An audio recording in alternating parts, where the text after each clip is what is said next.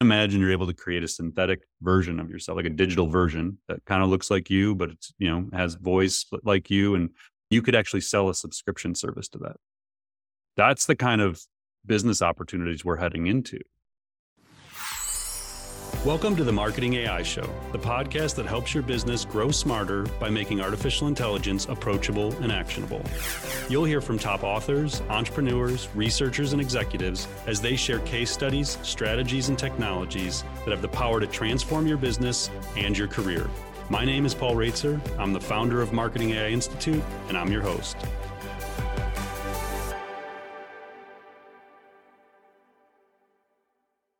Welcome to episode 47 of the Marketing AI Show. I'm your host, Paul Roetzer, back with my co host, Mike Kaput, from his trip to Punta Cana. What's up, Mike? How's Punta Cana? We haven't even had a chance to talk since you got back. it was awesome. I mean, obviously, we ran into a few little internet issues, but, you know, the beach and the sunshine made up for it. Well, yeah, it was uh it was weird doing it solo. I think I got a little slap happy at the end, like talking to myself for 50 minutes. But uh yeah, it's good to have you back. It's good to be back. not winging this on my own. All right, today's episode is jam packed, so we're gonna we're gonna get through this. We have a we have a deadline. We have 55 minutes max. We're gonna move fast. Uh, there's a lot of rapid fire items, and I feel like we could spend the whole show just talking about the Google I/O conference, but we won't.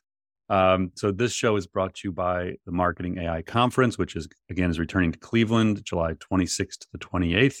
We are um, trending pretty high on, on the ticket sales. Again, our our goal was originally 400. We're we're blowing past that. So um, yeah, I mean, it's looking like you know maybe 600 plus uh, for this event.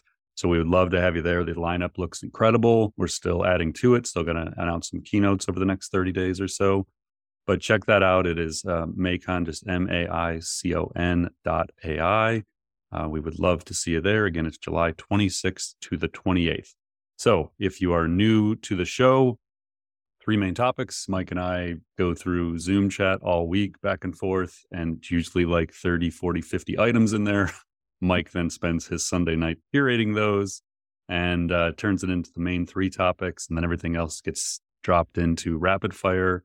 Like I said, today is a jam packed episode. So we will get right into it with our first topic. All right. So, a huge topic this week Google just announced some major AI updates. And this includes an AI makeover of search that everybody is talking about. So, Google had its I/O Developers Conference and announced a slew of updates related to AI across different products and developments that it has made on its own models. So, some of the most important updates, and there are quite a few of them. So, definitely check out the show notes to go through the whole list. But the ones that jumped out as really important include they announced a new next generation large language model called PaLM 2. And they say that PaLM 2 excels at advanced reasoning tasks, including code and math, classification and question answering, translation, and multilingual proficiency. And it's better than our previous state of the art large language models. Google also announced an AI makeover of search through their, what they're calling their search generative experience. So this will essentially deliver conversational results like a chat GPT right in Google's core search engine. And this is going to be available to users who sign up to Google's Search Labs sandbox. Again, that link is in the show notes. Some other really notable updates there are new AI writing tools for Gmail, where it will write emails for you uh, Google has removed the waitlist for Bard, its kind of experimental conversational AI engine. And you will now have the ability to use AI to generate full documents, slides, and fill in spreadsheets automatically across tools like Docs, Slides, and Sheets. So, this was such a huge announcement, Paul. I mean, there's been a ton of speculation that Google has fallen behind lately in the AI race with companies like Microsoft, OpenAI, et cetera. But these announcements certainly seem quite the opposite of that. Not only is Google back in the game, but they appear to be in quite a strong position here. Can you unpack the significance of the latest round of these announcements from Google? Yeah, you know, I've, I've thought a lot about this, and we've talked about this on the show uh, quite a number of times. That listen, that there probably isn't a more advanced organization in the world from a perspective of AI than Google. And that is pretty widely known, I would say. I mean, obviously, there's major players like Meta, and it is still not talked about enough with what they're doing and Yann LeCun and that team. Um, Microsoft has been doing this stuff for 20 years. Amazon's been a major player. Baidu, Nvidia, like th- there's just there's a lot of major players, and obviously OpenAI gets a ton of press. Um, what what sort of jumped out to me on this event was um, there seems to now be a willingness on Google's part to do things they weren't willing to do before. So they have obviously a massive um, uh, lead in, in ad, uh, the ad, digital ads and search in particular. And there's been no motivation on their part to disrupt that. Um, so then when Microsoft and OpenAI show up and start kind of rattling the cage, Google has to sort of look themselves in the mirror and say, are we willing to now do things we wouldn't have done before, like cannibalize their own business? And what we've been waiting on is would they be willing to do that? And I think that's been the big question in everyone's mind, certainly in investors' minds. And so I started thinking last week, and I think I might have got asked about this on a different podcast. And um, and, and so I just I made a quick list of like the things that ha- Google has going in its favor that this these announcements sort of start leading into, and that I'd be a little worried about if I was the competition. So first, they have the people. They have over two thousand AI ML employees. Um, now they have lost a lot of top talent. People like Aidan Gomez went on to found Cohere, and I think it was was it Noam Brown that went on to find Character.ai. Like some of the people who were core to the innovation in the last like five, six years in, in generative AI and in language models in Google have left to do their own thing. Um, and in part, it seems like some of those top people left because they couldn't commercialize their own technology. So certainly, there's entrepreneurial spirit. People are going to leave and go build their own thing. That's going to happen all the time. But you just don't hear about that at like Apple. Like you, you don't hear about high profile people leaving Apple as much. So it seemed like it was a little bit more of an issue here.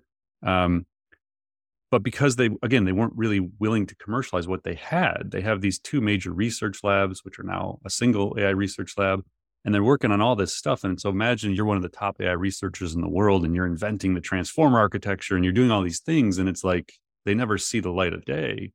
I would imagine that becomes a bit demoralizing or challenging and so to work in a company where the things you build can actually you know see the the consumer end um, is probably a little bit more interesting. I would guess. Again, I'm not a researcher. I'm just sort of theorizing here. And so I think if they're willing to now actually start putting these innovations out into the market, maybe you slow down that that talent leak and you can actually really recruit um, the, the best people in the world. So they have people. They have 20 plus years of AI research. OpenAI was created in 2016, so I mean it's newer. Um, they have the data centers and the compute power, which almost no one has. Um, OpenAI relies on Microsoft for it. It's why they sold a third of the company for $10 billion. They had to have access to compute power. So Google has that. Um, they have their own chips that were purpose built for AI, for machine learning, called TPUs, tensor processing units. So the, the industry was powered by GPUs, which are made by NVIDIA.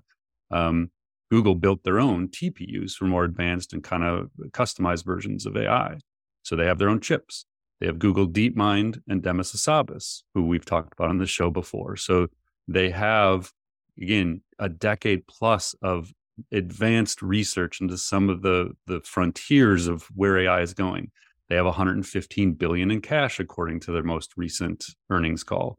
They have 93% market share of the search market, and they have over 6 million Google Workspace business customers, which is more than 50% of the Office suite market.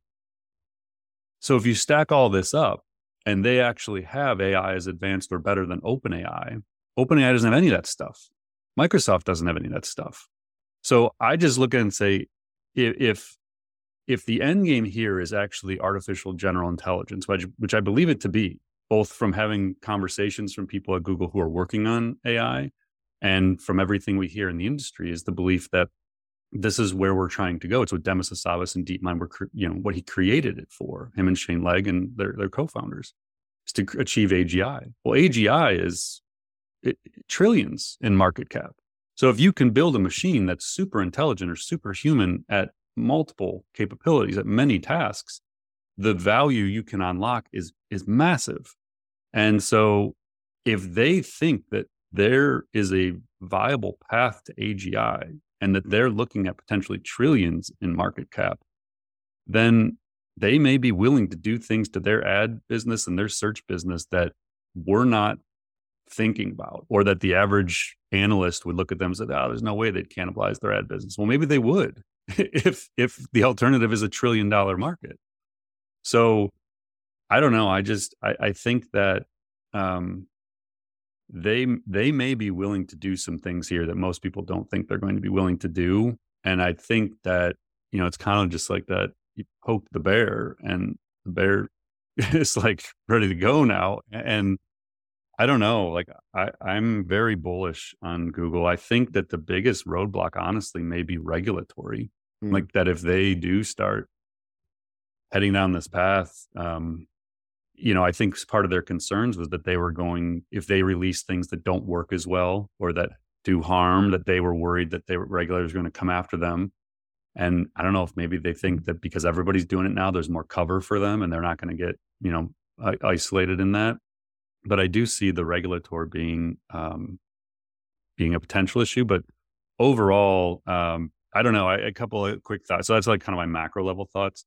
My other thought is looking at the search massively disruptive. I've talked with a number of people in the last week, uh, you know, more expert on on search than I am, and it seems pretty universal. If no one has a clue what this is going to do, but it sure seems like it's going to be a massive disruption to SEO and content publishing for brands and you know, because the big question basically becomes, well, if I get the answer right there, what do I need to go to the publisher for? Mm-hmm. And if mm. I over time don't need to go to the publisher as much, then what is the motivation of the publisher to publish anything? Um, so I did. I give you a quick example. I ran. I used Bard. So the Bard, the PaLM Two you mentioned, the new language model is powering Bard now, and anybody can go get it. It's just what bard.google.com. So you said there's no wait list, nothing. You can turn it on. Now I will say you can turn it on for your personal Gmail, but if you're a Google Workspace business, your administrator actually has to go in and turn on, there's an early access for apps. You have to go in and turn that on and then give some data permissions. So if you have a corporate account that's using Google Workspace, or if you're the administrator of one of those accounts, you have to go in and make an adjustment. I'll put in the show notes a link for how to do that. Um, but anyway, so once you go in and, and turn it on, you can actually start to experiment with Bard. And so I did one because it is connected to the internet, unlike OpenAI's ChatGPT out of the box. So I did one that asked it about um, our conference. So I said, like, you know, tell me about the marketing AI conference, and it, it did it. It you know had the right dates, right location, right everything. Um, I did ask it one where, and it was pretty much everything I needed. I could still go to the event site, but it didn't list it. And then I asked it one where I wasn't, sh- I was like, okay, let me see if it actually cites things. And so I asked it, what is the law of uneven AI distribution? Now, if anybody listens to the show, they've heard us talk about this. I wrote it in probably March. So it's, it's fresh. It's original. Like I knew there was nowhere else on the internet that would have talked about it yet. So I put it in and it did like a 400 word summary of the law of uneven distribution that I wouldn't have needed to go anywhere else. Like it was everything mm-hmm. I needed but it did actually have citations at the bottom that went back to our blog. So I don't know. I mean, I think that it's going to change dramatically. Um, Bard was interesting, no, not nearly as creative as GPT-4. So I haven't pushed this thing through the limits like, you know, the, the, the Twitter thread people who, you know, jumped on this thing and, and, ran 50 use cases through it. But I ran like five or six use cases through Bard. And um, yeah, it's nowhere near as creative. I gave it the same out of office prompt that I've talked about, I gave GPT four and it, it was like really dry. And I said, Can you make this more humorous? And it gave me another output. I was like, That's not funny. Like, try can you can you make this funny? And it's like, I'm just a language model. Funny is subjective. I'm like, no, it's it's actually not very creative or funny. Um, so yeah and but then i gave it like you know my, my family's going on a trip to rimini italy uh, create a recommended destination and it it did with a day-to-day itinerary like it was mm. it was really good. I asked it to summarize uh, mentions of ai during the most recent hubspot earnings reports and it gave me a summary from i don't know it was like february and i was like isn't there a more recent one? And it came back and said oh yes there's a more recent one from may. And, and then it gave it to me and um and then i kind of i actually asked it like what is this one was fascinating. Um, it was like, what is the what advantage does Google have over Microsoft and OpenAI in you know the race for building generative AI technologies? And it it gave a really good analysis that was actually kind of on point. Um, and then I kind of kept drilling it. So I don't know. I, I guess overall, massive impact on search. Um, once this stuff gets infused into Google Workspace, so it's in Sheets, then Docs and Slides, it's going to be really interesting. I think it's going to be not as impressive as the demos. I, mm-hmm. I think it's going to be a little bit um, of a learning curve, but I do think turning this stuff loose on the world when knowledge workers have no real training for it and everybody in the organization all of a sudden has these tools, it's going to be game changing and we're not ready for it. we're, yes. we're getting close to ready, but as a society, we're not ready for it. Wow. Yeah, that's that's an awesome analysis. That's really helpful to kind of cut through all the information and noise out there about this. But there was like 25 products announced. Yes. So again, Mike and I are just hitting the basics. Um, what we see as the high level. But yeah, I mean, go go read the stuff. Go look at some of the deeper analysis of some of the specific tools because it was a lot to process. So next up, we have an interesting announcement from Anthropic, which is a major AI player and creator of the AI assistant model Claude. They just published um, kind of an approach to AI safety that could be a really interesting and significant um, approach moving forward to get safer, better AI outputs. So, in a blog post, they outlined an approach that they're using called constitutional AI. What this means is they give their large language model explicit values determined by a constitution rather than values determined implicitly via large scale human feedback.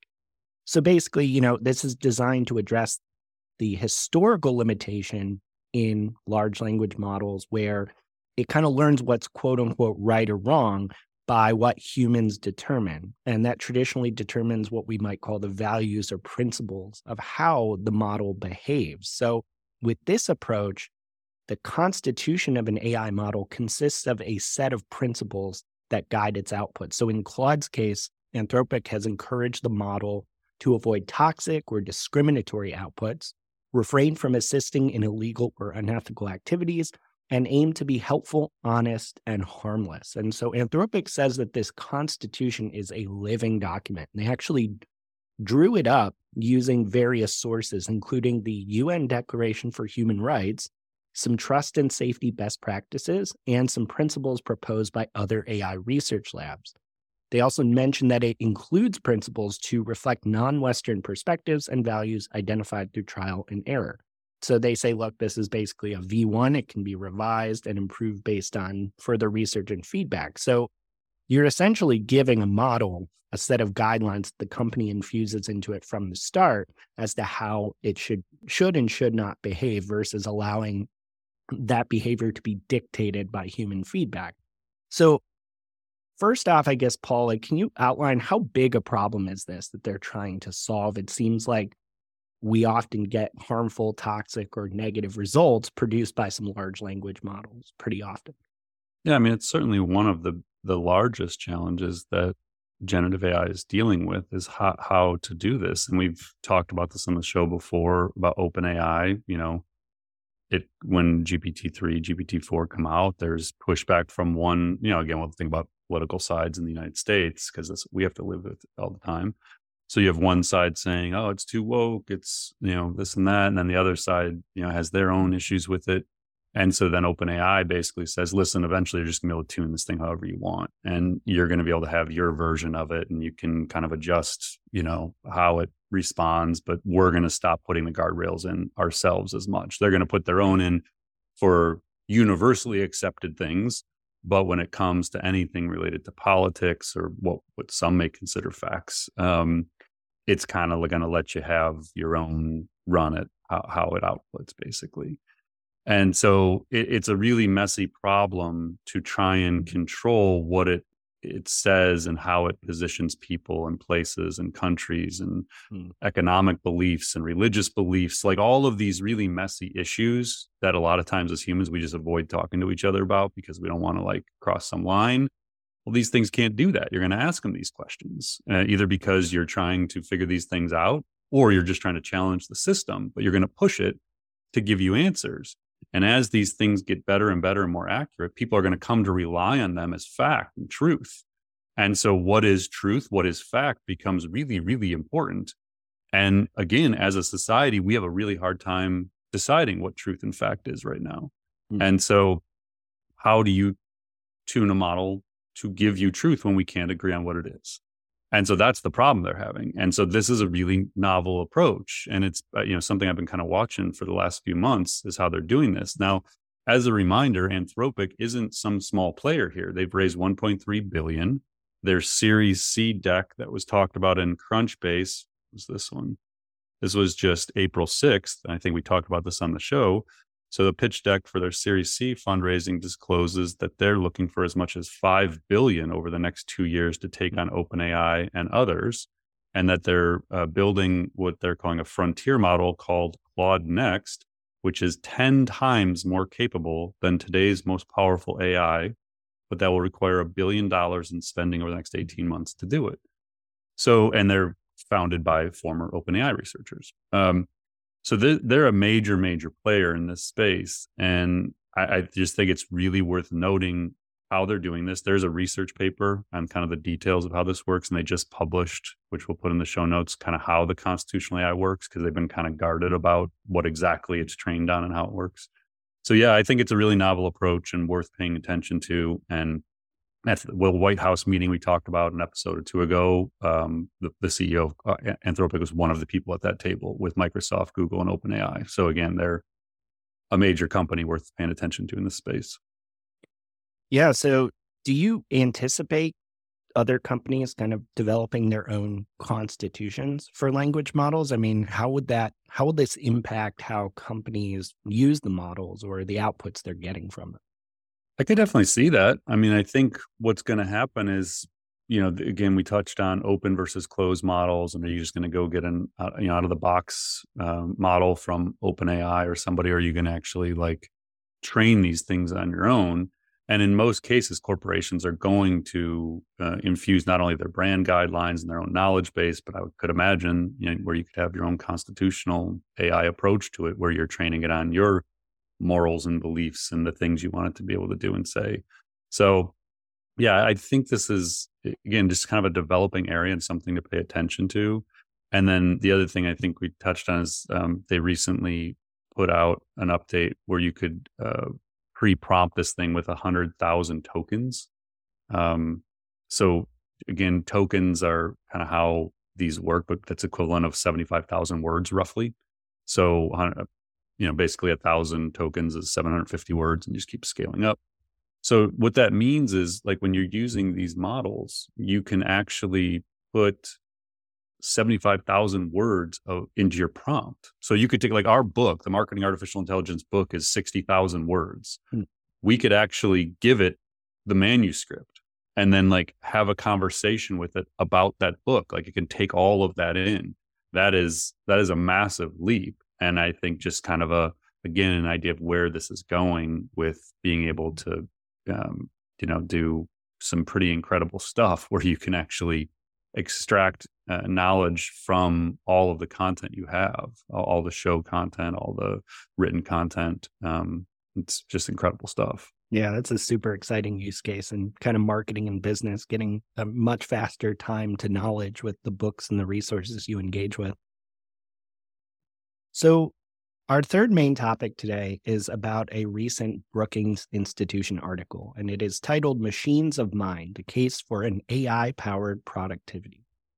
The authors of this explore the potential impact of AI, especially large language models, on the economy and on knowledge workers. And notably, one of the authors of this article is Erik Brynjolfsson, who wrote a really formative book we read in the early days called The Second Machine Age. And it's about AI's impact on labor and the workforce. So the in the article insights, they pull out a few really interesting takeaways that add some kind of nuance and context, I think, to the AI impact on employment conversation. So first off, they predict that large language models will literally impact millions of knowledge workers in the next few years, ranging from doctors and lawyers to managers and salespeople. And these groups will all experience similar groundbreaking shifts in their productivity within a few years, if not sooner. They also say that the productivity gains from AI will be realized directly through output created per hour worked. In other words, increased efficiency, and also indirectly through accelerated innovation that drives future productivity growth. And the authors of this paper, this article, actually broadly agree with a recent Goldman Sachs estimate that AI could raise global GDP by a whopping 7%, which is a crazy number when it comes to GDP. They also note that the rate of change from generative AI will be unlike any technological advancement we've seen before, which makes it very hard to forecast, as they admit, you know, what happens next. What I found interesting about this, Paul, was that there's a really vigorous debate over whether or not AI will take away jobs or create more of them.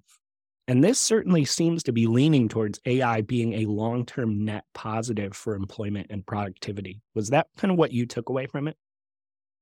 That was certainly how they tried to spin it. Um, I actually looked at this and thought they tried really hard to convince themselves that it wasn't going to be massively disruptive mm. in the next couple years but all their data seems to imply the opposite that that it's going to be really painful mm. so yeah i mean like i shared this on linkedin and i i put kind of the synopsis you just went through that that they address the fact that it's going to have a massive impact on knowledge work they talk about you know the 49% of the workforce could eventually have half or more of their job tasks performed by ai there's going to be massive productivity gains through direct output you know uh, created per hour and indirectly through innovation.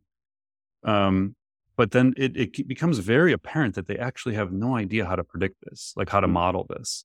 Yeah. And so that was the part that really struck me was that they they were sort of it felt like they were kind of grasping at straws for how to project out the impact this was going to have because economists really like to look to the past for answers. And so you look at past general purpose technologies like electricity and you say, okay, what happened when these general purpose technologies came into the came into the world? And so they talk about diffusion of this stuff. So kind of the law of uneven AI distribution, like we talked about a little bit, but the diffusion of this stuff can t- take decades in some cases till it has the impact. And by that time, you can have a net positive in job creation. But they very specifically say like this is going to happen way faster than any of that. So as an economist, if you're looking at past models to try and predict the impact on knowledge work, there aren't really models that parallel what, what is about to happen. And just to give you a sense of how I, I feel like they were trying to put a positive light on this and trying to kind of like get get get some recent reasonable projections, but I almost felt like every time they did it, they talked themselves back into like, okay, we might not be ready for this. So let me just give you an example. Like, uh, and this is a little bit kind of technical from a math perspective, but anyway, it shows you how they're just kind of making up numbers right now. So they talk about um, okay, so they go through the Goldman Sachs, as you mentioned, the seven percent GDP, which is a staggering number. I mean, mm. it is a massive number. GDP is like what twenty two trillion or something like that. I don't know what it is, but it, it's massive. So seven percent is huge. And then based on their analysis, they kind of agree with them. So then they talk about the first channel is increased efficiency of output production by making cognitive workers more productive, more efficient. The level of output increases, which improves the economy. Um, economic theory tells us. So again, we're looking at economic theory here. We're looking backwards. Um, tells us that in competitive markets, the effect of a productivity boost in a given sector on aggregate productivity and output is equal to the size of productivity boost multiplied by the size of the sector. So basically, the bigger the sector, the bigger the boost, the bigger the you know productivity gain. So then it goes on though and talks about the second and ultimately more important channel is the acceleration of innovation and thus future productivity growth. So this is the one where it starts getting real. Like this is the real important part because this is the part that determines the impact, but it becomes very apparent that they're not sure how to model this. So, um, okay, cognitive workers not only produce current output, but also invent new things, engage in discoveries, and generate the technological progress that boosts future activity. This includes R&D, what scientists do, and perhaps more importantly, the process of rolling out new innovations into production activities through the economy, throughout the economy, what managers do. So this is the part where it starts like they're just putting throwing some numbers in there. If cognitive workers are more efficient, they will accelerate technological progress and thereby boost the rate of productivity growth in perpetuity. For example, if productivity growth was 2% and the cognitive labor that underpins productivity growth is 20% more productive, this would raise the growth rate of productivity by 20% to 2.4% in a given year. Such a change is barely noticeable. It is usually swamped by cyclical fluctuations. So basically, like you wouldn't even notice a 20% gain overall, macro mm-hmm. level. But productivity growth compounds. After a decade, the described tiny increase in productivity growth would leave the economy 5% larger, and the growth would compound further every year thereafter. What's more, if the acceleration applied to the growth rate of the of the growth rate applied to the growth rate of the growth rate, for instance, if one of the applications of AI was to improve AI itself, then of course growth would accelerate even more over time. Hmm. So basically, they're just like we have no idea, but every report we're currently looking at, whether it's Goldman Sachs or some of the others ones they cite, seems to imply we are heading down a path we've never been down before in terms of productivity gains. Mm. Now, that can be great because the US economy in particular is in massive debt. We're in the process right now of trying not to default on our debt. Um, and so the way out of that is to increase productivity. So that seems like a positive thing. Um, but the question just becomes what impact does it have on the people doing the work? and how important are those people to future models. And so again, it just goes back to a few episodes ago when we talked about we could be looking at millions of jobs in the next 18 to 24 months that are impacted. Well, certainly impacted. That's undebatable. Mm. How many are lost is the the real question. And my thesis was like, I think there's a greater than 50% probability that we lose millions of jobs in the next two years. Now, I think it may gain over time. And you can go back and kind of listen to that episode, and, we'll put the show notes, the link to it. But uh, you know, I think that this article just hit for me because these are really well-known economists that are not sure what to make of this. Is kind of how I took it, and I did feel like they were trying to put a positive, like optimistic spin on it. Um, but I read the article twice. Like their their data doesn't seem to support the optimistic perspective is kind of how I took it. Interesting. Yeah. and it, I, I wanted to be more positive, but that's just, I don't know. Yeah, it, it is interesting. You get, like you mentioned, these quotes throughout the article that shows this tension because after some very positive stat or outcome they'll say things like quote instead of the lowest paid workers bearing the brunt of the disruption now many of the highest paying occupations will be affected these workers may find the disruption to be quite unexpected. So then you get statements like that, and you're like, oh, wait, this could be a little rockier than they're describing. And you can just read, I mean, even honestly, like if you just go in and read the italicized part at the top, they do a pretty good, like 75 to 100 word synopsis of the whole thing. Hmm. And then, like I said, on LinkedIn, I kind of called out the three main things with a few quotes. But I, again, my, my overall thing is here is don't, this isn't a doomsayer kind of thing. Like nobody knows. The economists don't know. And so it goes back to what we've always said is like the best thing you can do right now is embrace this stuff, figure it out, figure out what it means to you, find ways to start applying it every day, bring value to your organization, help others figure this stuff out, and you're you'll be fine. Like that, but if you don't do that, I can't I don't know what's gonna happen. Like that's all we keep saying is like just take the next steps, learn the stuff, figure it out, find ways to uh, improve your own career with it. And like just stay focused on that. Don't let all this other stuff kind of bother you, but you have to know this other stuff's going on at a macro level and that a lot of really, really smart people are trying to figure this out and no one seems to have the answers yet. The really good takeaway.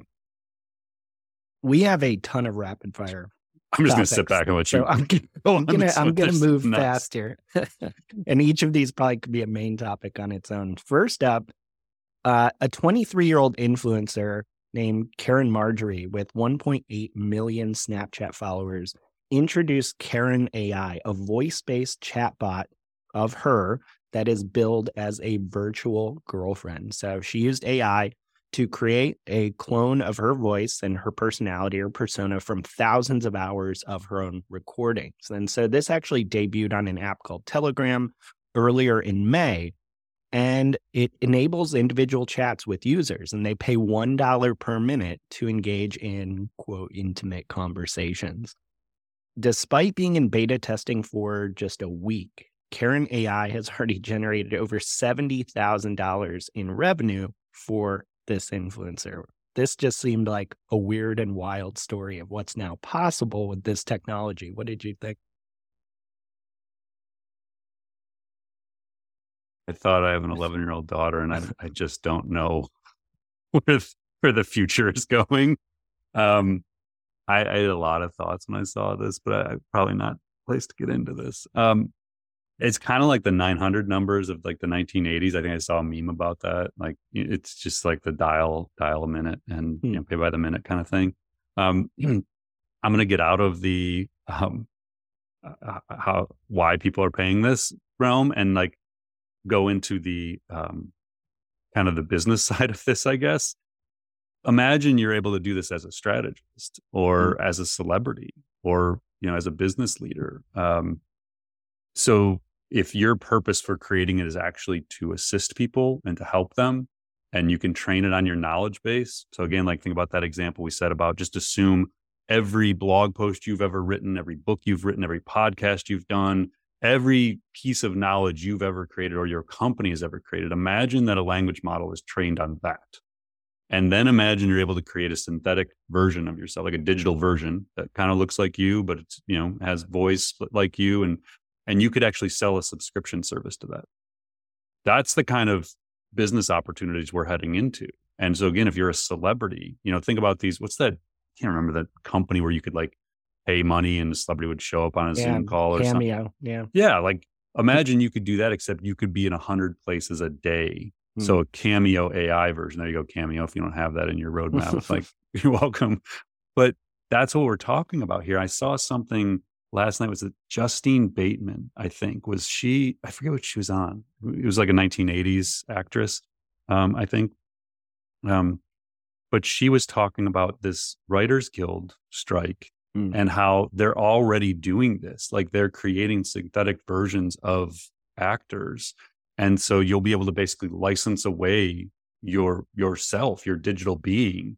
And so you could be recording like four movies at once. Like wow. just basically and so I just I think this is just a really interesting example when you extrapolate out of the um, you know, people paying a dollar an hour for intimate conversations and we talk about the business side there's there's a ton of use cases and implications for business. Um, this is just maybe like a early foray into it. Wow. Next up, we got some big news from OpenAI. They are now rolling out their web browsing and ChatGPT plugins to all ChatGPT Plus users over the next week. So basically, if you have ChatGPT Plus very soon. If you haven't already, you will be able to use the browser plugin that allows you to access the internet. And there will also be 70 plus third party plugins that they've already announced that have been available to certain users will now be accessible by everybody. This seems like a big announcement, especially on the heels of Google and Microsoft with their big announcements. Yeah. So qu- quick notes here. So I've had the browsing plugin for a few weeks. It, it, it does it's interesting. It works pretty well. Um, I've got the code interpreter plugin, and that's it. I don't have the rest of them. So I have seen some people online who have gotten access to these. Uh, so you can look online if you want to learn more about it. But I was a pretty early waitlist person. I, I don't have them yet. Um, could be turned on at any time. The thing I will say though that I have noticed is um, a lot of people who have tested them are like, yeah, it's really interesting. They don't work. Like mm. a lot of them just do not work. So don't assume like this is going to get turned on in the world it's just changed and nothing's ever going to be the same again, there's a good chance you're going to go in there and play with them. Like these kind of suck. Like I, I don't want to use this, or I don't want to connect my data to this one, and that that's expected. I mean, it's an emerging ecosystem. There's going to be junk in there. There's going to be some that you find that are super useful. So if you got time to play around with them and explore, awesome. Um, but it, it it's not. We talked before, like the plugins are a huge deal. Don't expect life changing uh, things to happen from this first run of them once they're turned on in your portal. So next, oh, up- and you do have to real quick. You do have to go into your settings and turn on beta user. So if you do, if you don't have it turned on already, go into your settings in the bottom left in the in, in the ChatGPT interface, and then click on I think it's beta, um, and then make sure that you're toggled on. So that'll at least give you once they do roll them out the chance to get them. Gotcha. That's an important note because I can imagine people like myself just sitting here excited, waiting, waiting, waiting. right. So, next up, another interesting kind of company brand use case for AI. Wendy's, the fast food chain, is actually starting to test an AI powered chatbot next month in June, and they will begin to talk to customers and take drive through orders with AI. So, this is a system powered by Google Cloud's AI software. So they're building on top of like PaLM 2 and the, some of the technologies that we just discussed. And basically, they will allow a system to understand speech, answer questions, and fill your order. Um, and I think a fun fact as well I think the first one is in Columbus, Ohio. So relatively close to us here in Cleveland. What did you think of this development, Paul? Yeah, it's, um, I think we're just going to see tons of these. I mean, I, I think behind the scenes right now, every major organization enterprise is having these kind of conversations about ways to infuse this. And I, I think throughout 2023 we're just going to see tons of interesting use cases. So again kind of a sign of things to come. Yeah and definitely probably adoption being driven by fast food especially being having chronic labor shortages it yes. sounds like these days so. Yeah and i think that's an important point mike is we talk about the loss of knowledge work jobs potentially. Mm-hmm. But there are a lot of industries that are having massive labor shortages. So, in some cases, AI replacing uh, or significantly automating jobs is is going to be a really good thing, especially for small business owners who are struggling, um, you know, to find workers, and it's everywhere still. So, yeah, I mean, again, like you're always looking for the positives here, and these are ones where it, it could be a positive. So another big AI announcement from Meta. They announced that they are they have built and are open sourcing something called ImageBind, which is the first AI model capable of binding information from six modalities. Now, what that means is that the model can learn, you know, not just from text, image and video and audio, but also from sensors that record depth, so like 3D, thermal sensors, so infrared radiation, and uh, inertial measurement units. So basically, motion and position. So, what this means is we now have an AI model from Meta that will be usable by anyone from an open source perspective that gives uh, equips machines with a holistic understanding of how of connecting objects in a photo understanding how they will sound their 3d shape how warm or cold they are and how they move which opens up an exponential amount more of possibilities for building on top of such a model. Going to be bonkers. Like, I, I, again, I, I mean, I think so many people are new to AI are just blown away by the language generation capability. And it's really hard to imagine a world in, you know, one, two, three years where all of these models are multimodal, where they all learn from an output images, videos, sound, like it it's gonna get so crazy. And a paper like this, like we've said before, like these research papers and these releases from companies like Meta, if you dig into them and you start connecting the dots of where it could go, it gets really, really crazy. And so I just I think we're going to see in 2023 we're probably going to hear a lot about multimodality. We're going to see you know GPT-4 or whatever version of GPT-4 uh, GPT it is that's going to have image capabilities and eventually video capabilities and it's probably going to happen in in pieces. Uh, it won't be like you just flip a switch and it's all multimodal but that's certainly where google's going. Um, google probably has a head start there if you think about all the data google has. They have youtube they have google search with all those images. Like again advantages google has training data. I didn't list in my original but I got more of it than anybody. And uh, yeah, this I don't know. This is fascinating stuff. I haven't read this paper yet, but um, Meta believes Yann LeCun believes that like a worldview is very important to to general intelligence. That mm-hmm. the the AI has to be able to observe like a toddler would. So the way that you think about a toddler, how they learn, um, it's not all coded into them. They actually just observe the world around them and they they learn things that way. And so that's I think part of Yann LeCun's belief is that language models on their own aren't enough. We we actually have to be able to kind of observe the world. And so this sort of innovation is actually a precursor to the ability for these AI agents to observe and learn from things happening around them, which I think they believe is a, a better path to AGI. Wow.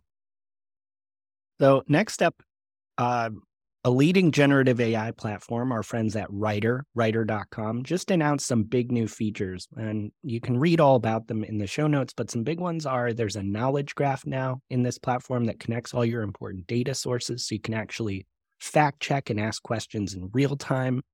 There is a self hosted large language model, so you can update, configure, operate, and update your own model without relying on third party services. There's a cool service in the platform now where you can upload anything, including PDFs, docs, PowerPoints, etc., and actually query the content, kind of like we discussed a bit with Anthropic, and actually generate content based on those documents. Uh, there's a Writer Mac app now and then there are commands in the Writer web app that actually make it much easier to research, create, and edit without having to go through a bunch of different tabs. So, you know, Paul, we've kept tabs on and have a good relationship with Writer uh, over the last several years. Um, and they're kind of, you know, an enterprise grade platform built for teams. So, what did you think of seeing these feature updates? Yeah, they're super cool. I mean, they do a lot of smart stuff. They're it's good people. Uh, May Habib was one of our speakers at our AI for Writers Summit. Um, she'll actually be at MAICON as well. So yeah, I mean, just just continually doing cool stuff. Um, the the PDF one is interesting. I, I, think I've seen that a lot lately. Like that's one of the use cases I've been waiting for is. Like these research papers that we talk about that we read. Some of these things are really dense, they're like 40, 50 pages. And so the ability to take a research paper, take a segment of that research paper and just feed it to it and say, here, like, what is it? Summarize this for me, pull out the key data points. Um, so I think just some of these more common use cases are going to start to be made really simple within these platforms. And so, you know, writer, again, if you're an enterprise looking for to figure out your strategy for large language models and generative AI, is certainly one of the companies to keep an eye on and have a conversation with. That's awesome. So another big update is we've talked quite a bit about the European Union's Artificial Intelligence Act. So this is pending standards for AI um, in the EU, and they actually just agreed on some text for that act. And there's, you know, we'll link to the full updates here because they're quite extensive. But a couple big ones, and you know, someone on Twitter put it really well. Think of this as broadly GDPR for artificial intelligence. Now, as part of these regulations, two that really jumped out at me the builders of foundational models are going to have to disclose details about how the models were trained. So, you know, the OpenAIs, the Googles, the Anthropics of the world will actually have to be, will be forced to show how they are training their models to the EU in order to be in compliance with this act. Also, foundation models will have to clarify the copyright status of the data they use to train the model, which is a huge issue right now in Europe and across the globe. Those seem alone like two pretty big updates, Paul.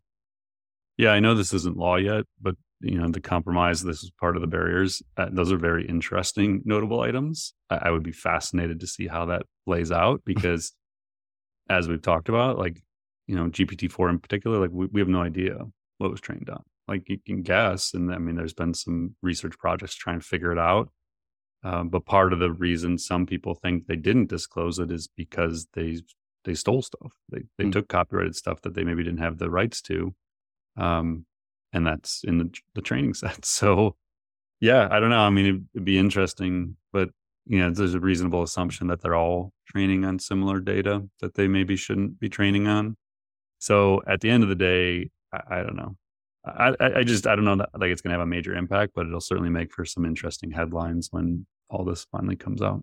Hmm.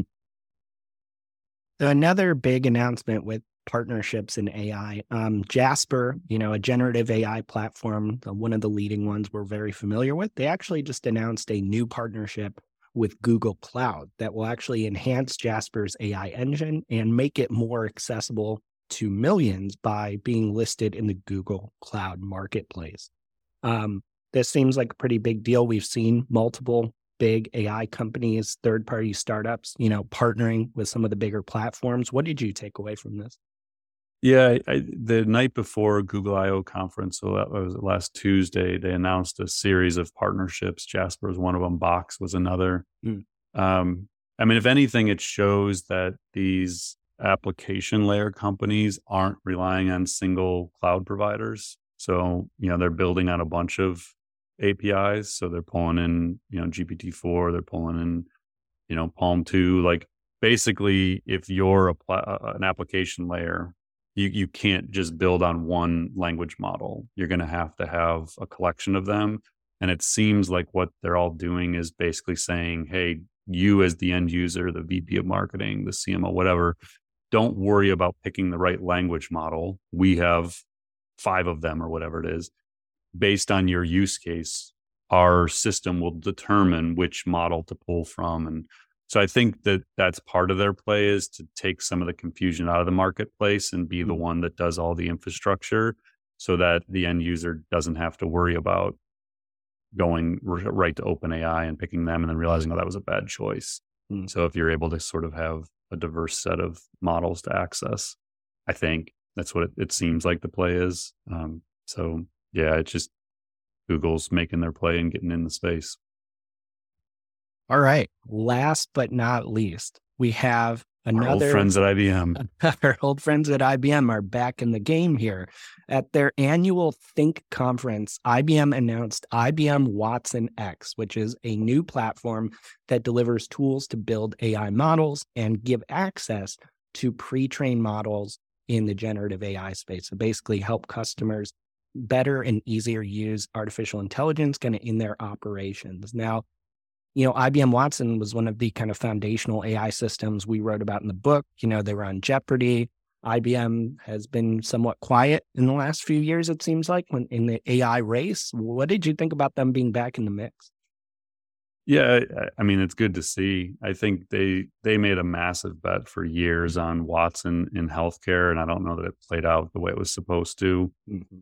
But yeah, I mean, our origin is from Watson. Like I've told the story before, but you know, Watson winning on Jeopardy in 2011 is actually what piqued my curiosity about what AI was, which led me to spend years trying to understand it, which led us to create the Marketing AI Institute eventually and help other people understand it. So, yeah, I have a special place in my heart for IBM and Watson, and um, I, you know, I I I think it'd be really interesting if IBM showed back up. I mean, they have thousands of AI patents. They've yeah. they've been at this again for 20 plus years. We don't really talk about IBM because they don't have, you know, it's not a massive play in, in the marketing space that we look at. And they don't have a bunch of tools that are readily accessible. Um, but maybe they're going to move in that direction. It'd be really interesting if IBM showed up and wanted a seat at the table. So I don't know. It could be fun. So I'm kind of cheering for them.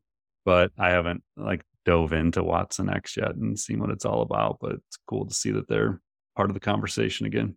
That's awesome. Yeah, don't count anyone out in the AI race. yeah, they they're never like when I'm listing like literally I'm listing all these people. I never list IBM anymore. So maybe I'll have to start throwing IBM in the mix again. Awesome. Well, Paul, thank you as always for the time and insight to kind of unpack what's going on in AI. As I'm sure listeners can tell, there's way too much going on all the time. So thank wow. you for clarifying it for us and demystifying it.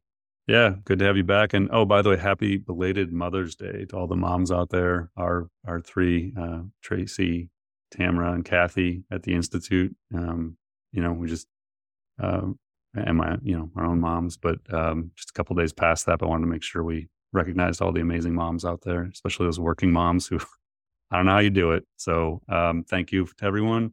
Thanks to all our listeners, and we'll be back next week. Thanks for listening to the Marketing AI Show. If you like what you heard, you can subscribe on your favorite podcast app.